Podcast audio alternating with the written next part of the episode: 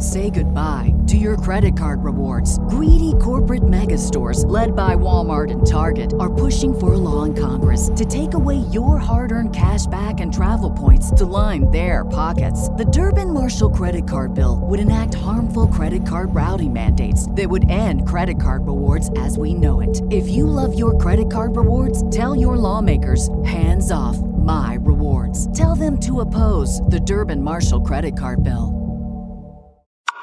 A playlist original. Just watch me. The medium is the message.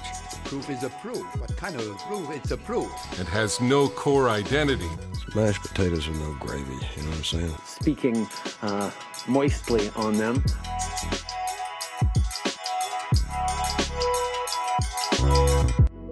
Hello and welcome to Just Watch Me. I'm Kate, And I'm Liv. and today we're talking about Margaret Atwood.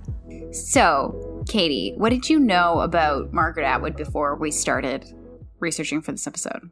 I think I knew a lot about Margaret Atwood before I started looking into this episode, but I will say that well, I don't know what a lot means, but she was she was certainly on my radar. But I would say that I really didn't get exposure to her until probably my 20s. And I'm very jealous of the people who got to read her uh, in school, like in high school. Um, I didn't really take English in university, so I, I didn't really I didn't get any of her work um, in university either. But Margaret Atwood was something that w- was never forced upon me. She's some she's somebody that I found, and I'm really jealous of people that actually got to read Canadian literature in school because I didn't get that. Um, what about you? What did you know about Margaret Atwood?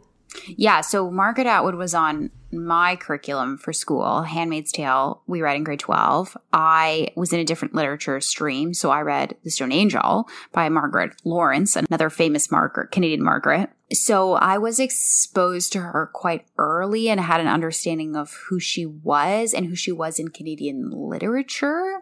Um, but I didn't know a lot about her personally. And so this is been fun to research for that for that reason uh, to get into you know what she's really all about.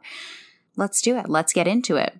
I want to start with this quote from maclean's in 1976 they called margaret atwood an image maker haunted by her own projected images.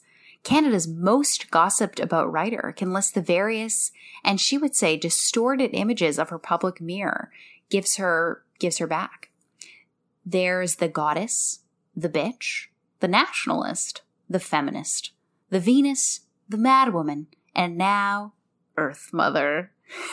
she really holds true to like what she, what she believes. She's not afraid of anyone, and she speaks her mind. And I'm not surprised that she like that she's been labeled as like all of those things. Um, I I don't know if I would agree that she's the bitch, but fair. but she's definitely doesn't pull any punches and, if you listen to her or watch her in interviews or even read interviews with her she doesn't take any bullshit and she doesn't she calls people on their their shit all the time Yeah. which is really uh enjoyable i think that if you as you spend more time with her like observing her as we as i have there certainly is a softness to her and people who know her will say Here we go. Oh my god. Stop. People who know her will say she has a really big heart and I do think that that, that comes through as well. And she always like settles she usually settles in and when she gets to the interviewer who she who she really likes cuz she doesn't like them all, you can tell that there's there is a kindness to her obviously. I think and I think you can tell that from her work that that that's there within her, but I really do think that she's she's there's a kindness to her that probably is a bit a little bit more underexplored um she also she reads palms a lot Palms, like hand palms. yeah and, and in a lot of her interviews like she'll spend some of the time reading the palm of the interviewer Cool. and she really gives really truthful reading she's like you know what you're really bossy I would love Um, Margaret Atwood to read my palm. i wonder what she would say I know. let me tell you she wouldn't hold back I imagine most of us know Margaret Atwood for her novels. Um, She's also a very prolific poet. She's written quite a bit of nonfiction. She's written children's books. She's written literary criticism. She's a really prolific and well-rounded writer in that way. Um, should we dive into kind of dive into? Let's also life? not forget about. Sorry, can I just say? Let's also not forget that she wrote a rock song. She did. It's called like Frankenstein Monster Song, and she wrote um uh, the libretto for an opera about about three fabrics. she wrote it for home. It was a home ec themed opera. So funny. Anyway, so she's she's like you said, a very well rounded writer. So, should we start at the very beginning? A very good place to start. So Margaret Atwood was born in Ottawa at the Ottawa General in 1939. She says she was born sometime at the end of a Grey Cup game. Okay. Uh, for those who know the area, she grew up on Patterson Avenue in Ottawa, which is near. I mean, everything is a lot of things are near the Rideau Canal, but, but it, it is really near the, the Rideau Canal. Uh, she's a middle child, which I think is is interesting. I wonder how many of our, our greatest artists are middle children. Why do you th- say that? Isn't that a thing? I don't know. I don't have a middle child in my family, so I'm not as familiar with the middle children. I think the one that gets the least attention has to entertain themselves and be a little more imaginative. Okay. Okay. I buy that. Her her father Carl was a forest entomologist who she says inspired, you know, within her a love for science, which we certainly see in her work. Her mother Margaret was a dietitian slash nutritionist. I'm not sure which one. I've seen conflicting uh, takes on that, but from Woodville, Nova Scotia. She describes her parents as economic refugees. She says they came to Ottawa from Nova Scotia during the Depression looking for opportunity. She seemed to move around quite a bit in her childhood between northern Quebec, Ottawa, Sault Ste. Marie, and Toronto. Uh, she spent a lot of time outdoors as a kid, and she's still really fond of the outdoors. And she, I think, probably not coincidentally, writes a lot about ecological destruction. She says she didn't attend school full time until she was 12, which I think is interesting, and that her mother would like give her work to do. Um, I think she attended schools intermittently, but she wasn't because she moved around so much. Um, she never like grew up going to the same school, kind of thing. She also was famously a brownie, as was I. So was I. I wasn't a very good brownie. I didn't get a lot of badges. I wasn't really that into it. I wasn't committed. Yeah, I only did one year, I think, in the brownies. I think I did too. I was a spark and then I was a brownie.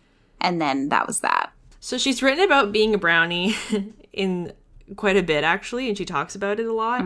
She's it's come up in her novels uh, as part of the story, which I think makes sense. You know, we see in her work she's got a fascination with like secret societies and like that are ritualistic and have handshakes and things like that. So I think that brownies is a good fit for her. But brownies isn't Canadian, right? Yeah, it is. It is. Okay. Okay. Girl Scouts is American. But being a brownie Brownies? specifically is Canadian. Brownies comes from Girl Guides Canada. Right. Yeah. Yeah, okay. Brownies is Canadian. I'm glad we clarified that. Mm-hmm. She starts writing very young. She started writing plays and poems when she was six. Um, and it was around when she was 16, she decided she was going to be a writer, that she wanted to write as a career.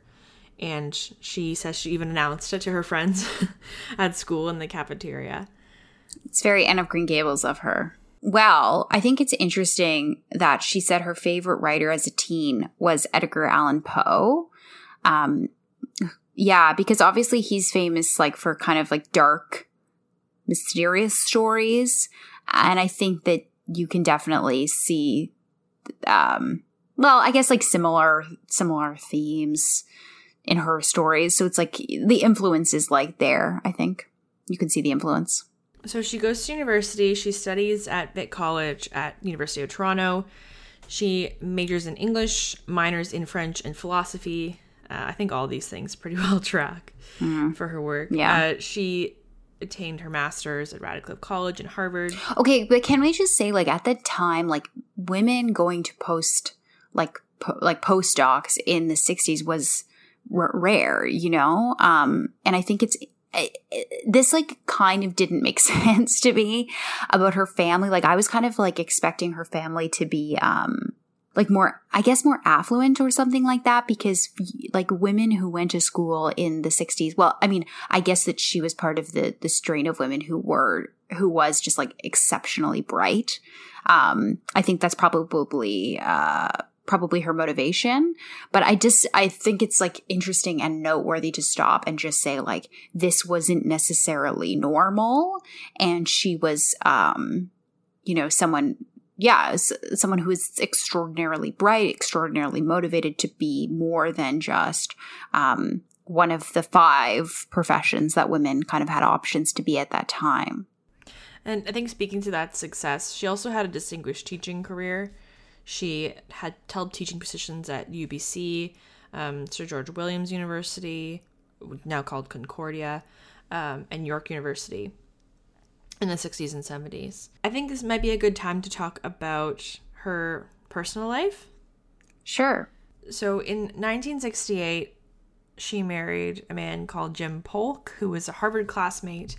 Um, I don't have much about her time with Jim Polk. I know that they, I think they got married shortly after her first. She released her first novel, and she they divorced in 1973. Do you have much to say about Jim? i heard that they got married in order for him to avoid the draft Really? mm-hmm Oh wow. yeah so that's I why. Yeah, it was in a. She talked about it in a CBC documentary, but so I wasn't necessarily surprised that they divorced. I think it maybe was like a, you know, that they were obviously like in love, wanted to be married, but that it was a marriage of convenience at that time and maybe wasn't, you know, the best long term fit.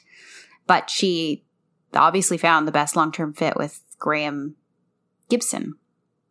Who seems to be the great love of her life? I would Uh, say that as well. yeah, who she met shortly after um, she left Jim Polk. I don't. I divorced. think that they met during. I think they did too, but I wasn't gonna say that. Listen, it's it's it's facts are facts. Well, I don't know if they if they were together during like we don't listen. We're not. This is not. No, scandalous. yeah, We no, we're not sure. that, but they met. Yeah, People they- allowed to meet. They definitely they definitely did meet while she was still well. They were both married, I think. Graeme Gibson, the great love of her life, also a novelist. They had a child together, a daughter called Eleanor, who goes by Jess. Um, Atwood Gibson. So Graeme passed away on September 18, 2019, after living with dementia. Um, he suffered a stroke, and this inspired the poem "Dearly," um, which I think she wrote. I think she wrote while he was while he was ill, but she released it uh, alongside an essay on grief and poetry, um, which is a it's a quick read and definitely worth worth checking out. And they seem to be very much in love, like their whole their whole time together, right till the very end. And um, she once this is funny. She gave her get, uh, Graeme a T-shirt that read, "Every woman writer should be married to Graeme." Oh, that was very sweet. that is lovely. I also liked that they like, yeah, like I also I was maybe we are gonna say the same thing. I was just gonna say I really liked that they like lived on this farm in Alliston. I thought it was like kind of cute. That their life together was probably just like great. Yeah, they lived in the annex for some for parts of it. They were both great walkers. They really enjoyed their walks together. And I think as as much as she was grieving, she also says that she was glad that he was able to go uh, in a way that he wanted to. He he did pass away before um, the dementia was so debilitating, and he still really had all of him there. Um, so I think she found some comfort in that in her grief. But of course, what a shock! Um, I'm sure that was. well, it's funny because she's like, you know, she's 80 now, in her 80s now, but she doesn't seem to be like slowing down. She still has so much life in her. Oh my god, she's not slowing down at all. oh yeah, she's extremely extremely quick and bright and creative and curious and all all of the great things. Um let's so I wanted to put a disclaimer at the beginning, but I forgot. So we're not going to dive into like the details of um obviously all of her, I think 18 now novels and and several entire books of poetry, but we want to talk a little bit about her style and, and what makes her unique as a writer and and kind of the, some of the things that the themes that seep into the different kinds of work that she's done. She's always um, kind of regardless of genre, she's always seems to be interested in politics, global and personal, um, environmental degradation, women's roles in society, power, I think generally, and the dynamics of social organization. Um, and she's also been crowned uh, the prophet of dystopia. um, I think probably most of us know her for her dystopian works, and I think those are some of the most resonant of of her work. We'll we'll we'll get into Margaret the Prophet later, but okay, she's also known for science fiction, but I think it's really interesting that um, when she's responded to people call certain works of hers, like people will call to *Handmaid's Tale* and *Oryx and Crake* science fiction, which she rejects. She says they are speculative fiction because science fiction has monsters and spaceships. Speculative fiction could really happen. Let's talk about her Margaret Atwood as the prophet of dystopia. Okay, first of all, we should say that she doesn't want to be called the prophet. She rejects she rejects being called the prophet. However, she's been hailed a prophet because she's written about uh, quite a bit about climate disasters, lab manufactured meat, uh, the Western fertility crisis, um, and then societies being increasingly ruled by misogynistic strongmen. Um, and years before these things were really on people's radar, um, I think it seems almost everywhere we look, we see features from her many worlds within her many works. Um, if you have a peek at any media outlet, you'll find something that's been mentioned in one of these novels, like the lab grown meat, um, of course, climate change, environmental degradation, state surveillance, um, increasing limits on women's reproductive autonomy, um, and even antimicrobial clothing. hmm. um, personally, I own Lululemon clothing that has the silver in it um, because it's great. Mm-hmm. It's one of my favorite facts is um, there's a, I think there's a few different signs at the Women's March in 2017 um, participants holding up signs saying, uh, make Margaret Atwood fiction again. so, but she, in terms of um, her response to being called the prophet, which again she rejects, she doesn't, she rejects this because she says it's a misunderstanding of dystopian fiction, which she says isn't a prediction of the future, it's an interpretation of the present.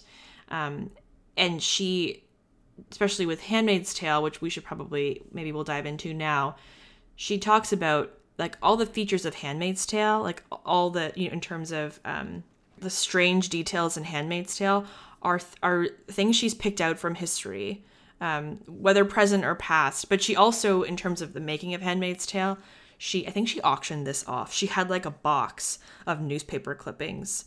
Um, related to like uh, lower birth rates for Western women, um, uh, different cults that um operated in this uh, like similar ways. Yes, uh, there was a yes, that's right. There's a um I think a, a Christian um like evangelist cult that has uh women who are like I think surrogates who are called literally called handmaids. Like yeah, everything that she's taken that we think of as um, predictions are, are, things that she's noticed in the world around her. Well, specifically sought out and researched. Yes, of yeah. course. It's not like it's not like I'm not saying handmaids is like yeah. happening, but um but she's not the prophet as much as the observer, I think she would probably say. Yeah. And I think that it's I because I heard that a lot too, that she distinctly wanted everything in the handmaid's tale to be something that was true at some time in the world, in some part of the world, so that people literally could not call it uh, science fiction. So before researching this, I didn't realize. Obviously, I knew about the Hulu series. Did you ever watch it? Yes. Yeah.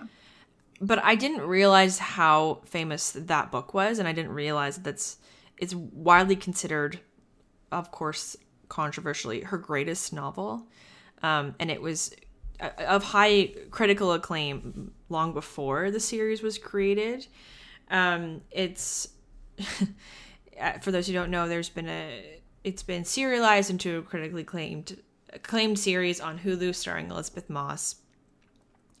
Um, and it's old. It was written in 1985, Mm-hmm. uh, but adapted to this specific series in 2017.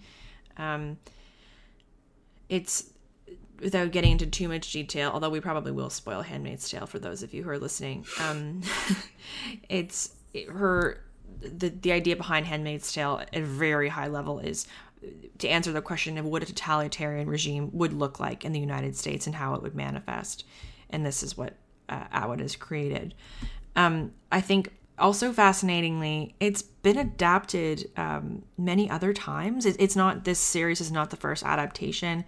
It was uh, adapted into a play in 2002, um, also a one woman show in 2015, which was just entirely in Offred's room, from which and uh, where Offred the handmaid tells her tale. It was adapted in 2003 into an opera commissioned by the Royal Danish Opera, which is interesting because for those who love Margaret Atwood knows that she really loves opera. It was also uh, adapted into a ballet. um, so this is we're we we're going to spend time with this not just because we love the Hulu series, which we do, but because this is, I think, a, a pretty seminal work, and if you can say that for somebody who's as prolific as her, um, and, and, and I think draws in probably some of the themes of hers that we're most interested in, if we're being completely honest. Yeah. I think it's also like just extremely well done. And I think that that's why so many people want a piece of it, you know, whether it's um, dance or song or, you know, just straight acting. It, it makes sense why it's, it's so rich with themes and, um, that are, you know, that were relevant in the 80s, but are relevant today. And so it, it makes sense why everybody want it, it keeps being relevant. And I think what's interesting, uh, which was noted uh, that at the time that she was writing, you know, there was books like Brave New World, 1984, that were uh, this dystopian genre. But what she said that she noticed about those is that they were constantly written from the male perspective. And so she wanted to create a dystopian novel that was from the female perspective. Now, when you do anything from the, from a woman's perspective, what she says is that it almost inherently becomes feminist because you're hitting on, um, a woman's, a woman's lived experience. So I think that that's, that was kind of interesting is that not, it wasn't that she set out to write a feminist novel or be this feminist, but by giving the woman's voice and the woman's perspective um, the uh, the time, I guess, or the what the opportunity, you're inherently going to get a feminist novel. And I think that, like so much of her work, I think like so, so- most novelists' work, it's it's so inherently political, and I think it's not shocking. Um, you given kind of the overt feminism of it, that it's also been it's left the screen, the stage, and the page, and it's been invoked in protests in real life. Um, during the Brett Kavanaugh confirmation hearings, protesters showed up dressed as handmaids from the Yeah. Handmaid's Tale. They also showed up to the Texas Senate in protest of anti-abortion bills.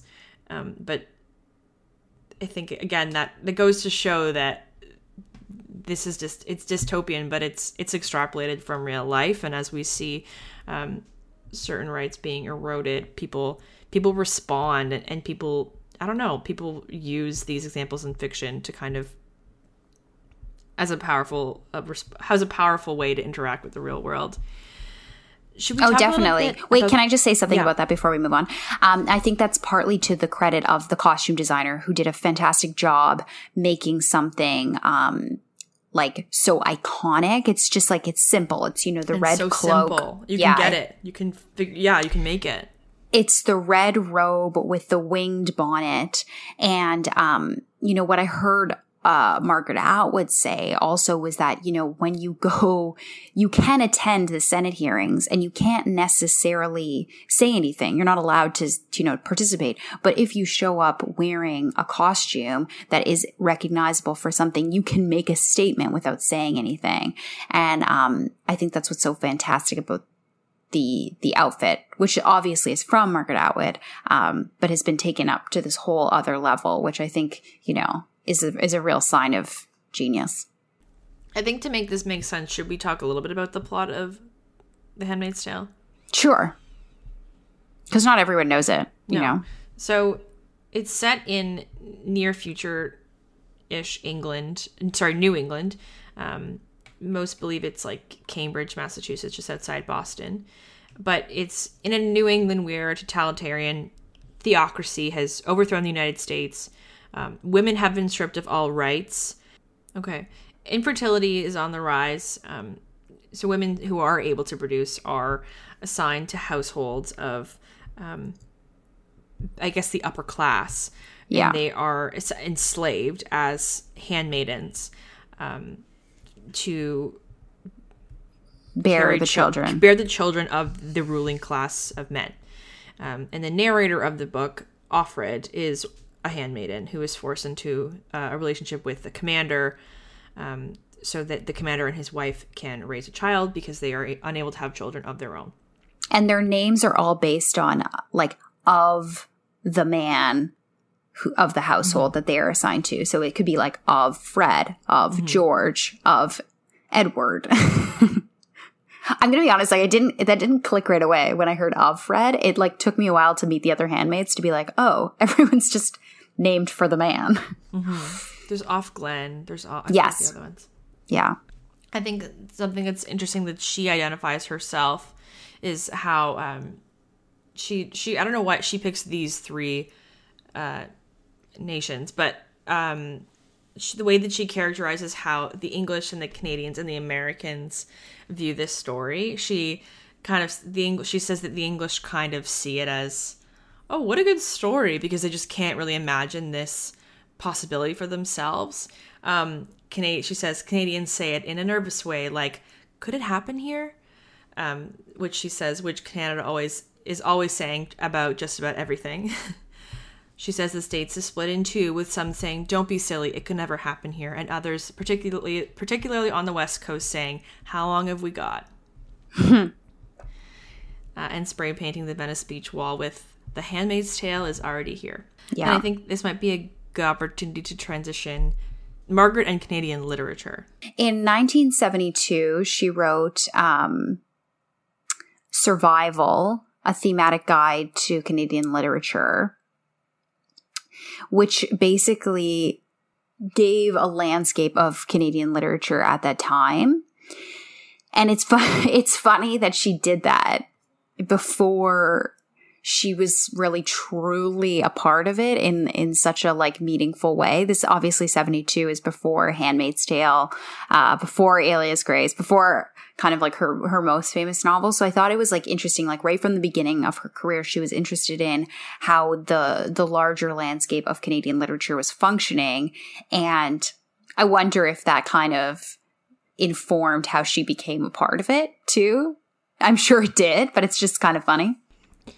Well, I think it goes to show that maybe no one has shaped Canadian literature quite, if not as much as her, but quite like her. Like the fact that she's, well, the fact that she's got her hands in so many different pots, right?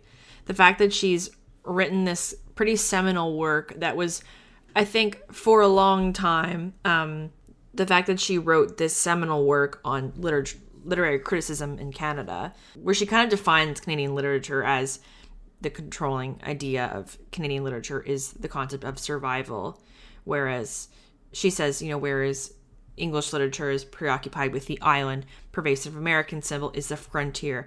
Canadian identity is characterized by survival. Um, and there's these days, it's this is this book is very widely criticized and it kind of almost I wouldn't say it's widely considered to be outdated, although it's certainly made its way onto plenty of syllab- syllabi in um, you know Canadian literature courses and English courses in universities. But I think the fact that she wrote this book and then became this famous novelist and poet, yeah, it goes to show you that she is just you know such a force of nature in Canadian literature.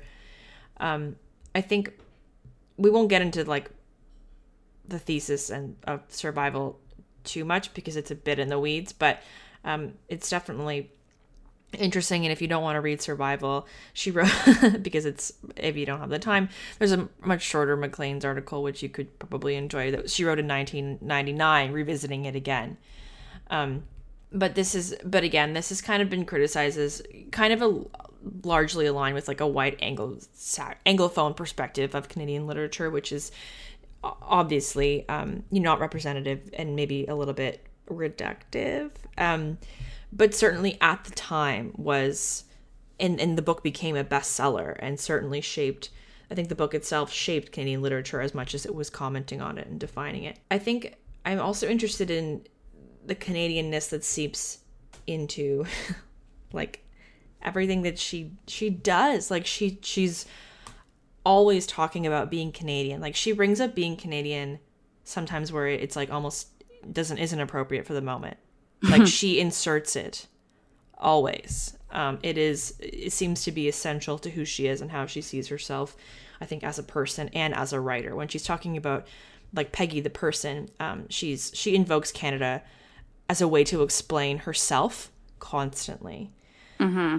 um, and then as we know anyone who's read her read her work knows that canada seeps into her novels um, all the time even if they're not set there which many are um, there Canada is always visited pretty well. I think I, I think in almost all of them, um, Canada is visited or featured in some way by the novel. Um, she also seems to think of things in comparatives to Canada. Like when she, even when she talks about handmaids, she she talks about it as what what it would look like, what what totalitarianism in the U.S. would look like today if it visited us today but she also just she defines it in comparative to Canada, whereas I think the rest of us, like Canadians included, tend to define ourselves in relation to the United States very often. Um, she even when she does American things, she defines them in relation to the Canadian, which fascinates me. Um, well, I really liked this thing that she said um, in an interview with Tyler Cowen when she said, "You know, Canada's really big." there's a song called Canada's Really Big by the Arrogant Worms, and that sums up Canada for you. And I thought, you know, it's, I don't think it gets said enough that Canada is this huge nation, the second biggest landmass in the world, and it's very sparsely populated. And so as a result, there's so many distinct cultures, and what Canada is founded on are distinct cultures and multiculturalism is is the founding um, ethos of Canada, I would say, in a lot of ways. And and despite the fact that you know she like has lived all over the country and and has had you know different really experiences around a lot and traveled yeah. to Canada, yeah. And as much as she has done that, you know, she represents like she she's very much like from Ontario. Um, that, that, that like you know that that's what's most commonly kind of the the places that she's visited in her novels, etc but she but like despite being like maybe Canada's greatest author, she doesn't say that her experience of Canada is the right one. She's like very conscious to always say like there's so many different perspectives, there's so many different things and like this is this is like my experience this is where I am. Yeah, I think it's also just like, you know, in the same way that she when people ask her if she's a feminist, she doesn't just say yes. Like she never. She always says there's 75 different types of feminism now. Yeah, exactly. And so I think that that's also kind of the same idea about being Canadian, right? It's like yes, we're all under the same umbrella of being Canadian, but what it means for you know to be a Canadian who's in Alberta, or it means to be a Canadian who's in Ontario, or what it means to be an Indigenous Canadian, like, or a French Canadian. Like, there's so many different identities. And so I think that um, she's very interested in the details and she's very interested in the particulars. And she's not just going to put broad strokes over anything. Um, which I think that we're we're lucky that our uh, most famous author is concerned with the details of what it means to be Canadian. So, Alias Grace is um, a fictionized version of the notorious 1843 murders um, in Toronto, in Canada West at the time. and um, so the two servants of the Kinnear household were convicted of the crime. One of them, the man, was hung, and Grace Marks was sentenced to life imprisonment.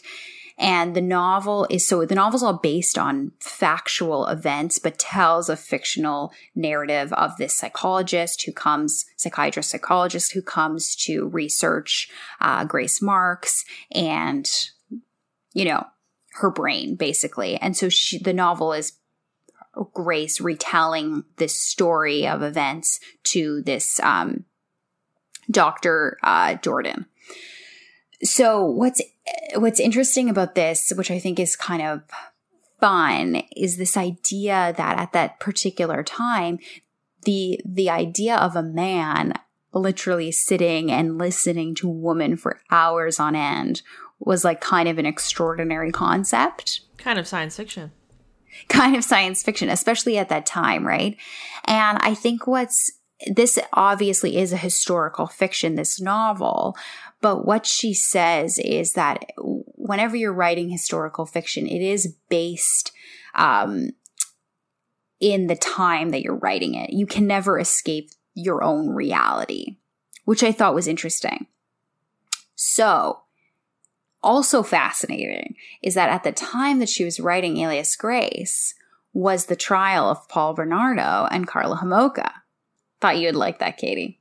So what she was fascinated about with the trial of um, Bernardo and Homolka was how the public was reacting to the female criminal versus the male criminal, which is one of the central themes in Alias Grace.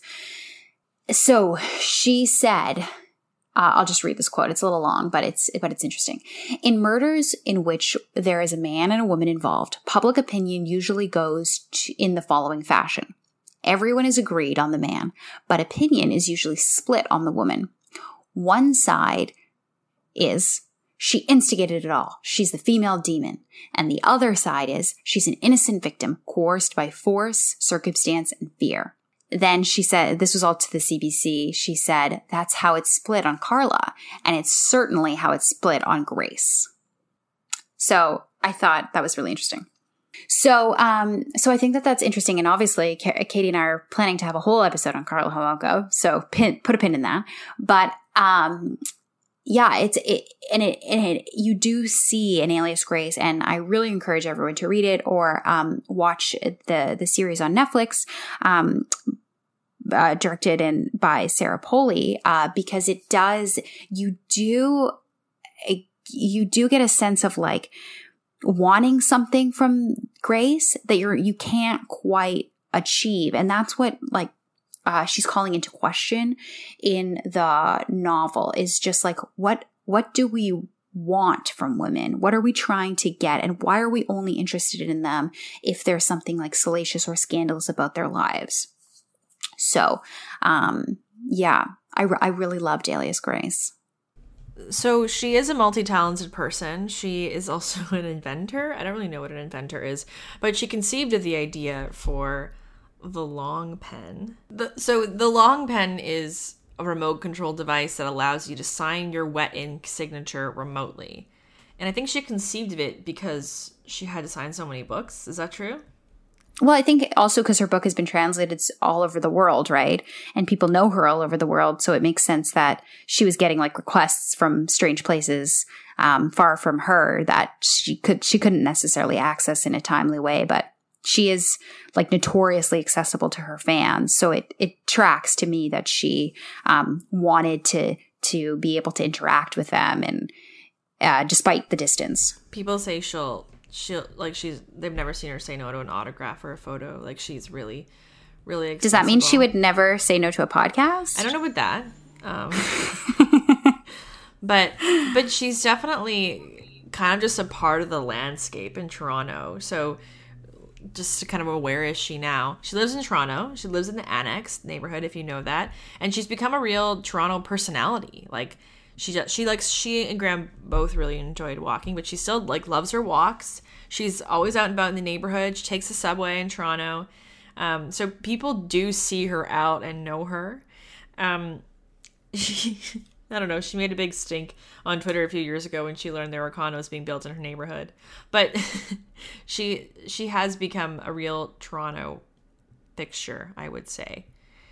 Um, her where is she now? Her latest novel, The Testaments, was released September 2019, which is uh, a sequel to Handmaid's Tale. Um, that she said she would never, she never thought she would write. And she has another novel to be published posthumously in 2000 to 2114. Yeah, so she was part of this project.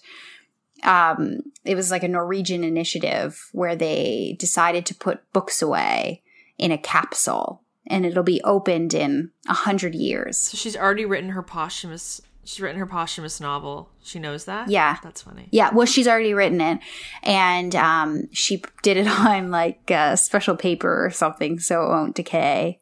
And so in 2000 or 2114, there's going to be a new piece of writing from Margaret Atwood. Final thoughts. Uh, you know what? I like her more. I like her more than when I started to research.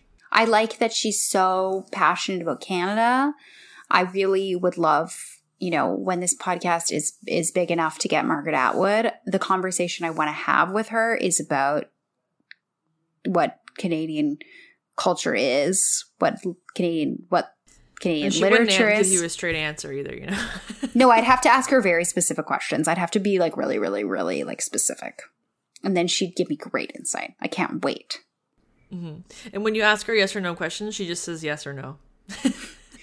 Yeah. Anyway, I look forward to that conversation. Handmaid's Tale is the next season of Handmaid's Tale is coming out April 28th, 2021. Yes, it is. And I think also uh, before we, yeah, I can't wait. I can't. I, actually am so excited for the next season. To be honest, um, I also just want to end this on a pitch that Canadian schools need to celebrate Margaret Atwood. We need to make sure she's in the curriculum.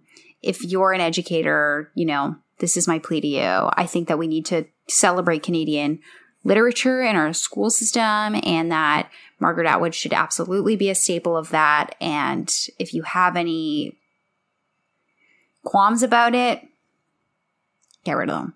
Thanks. See you next week.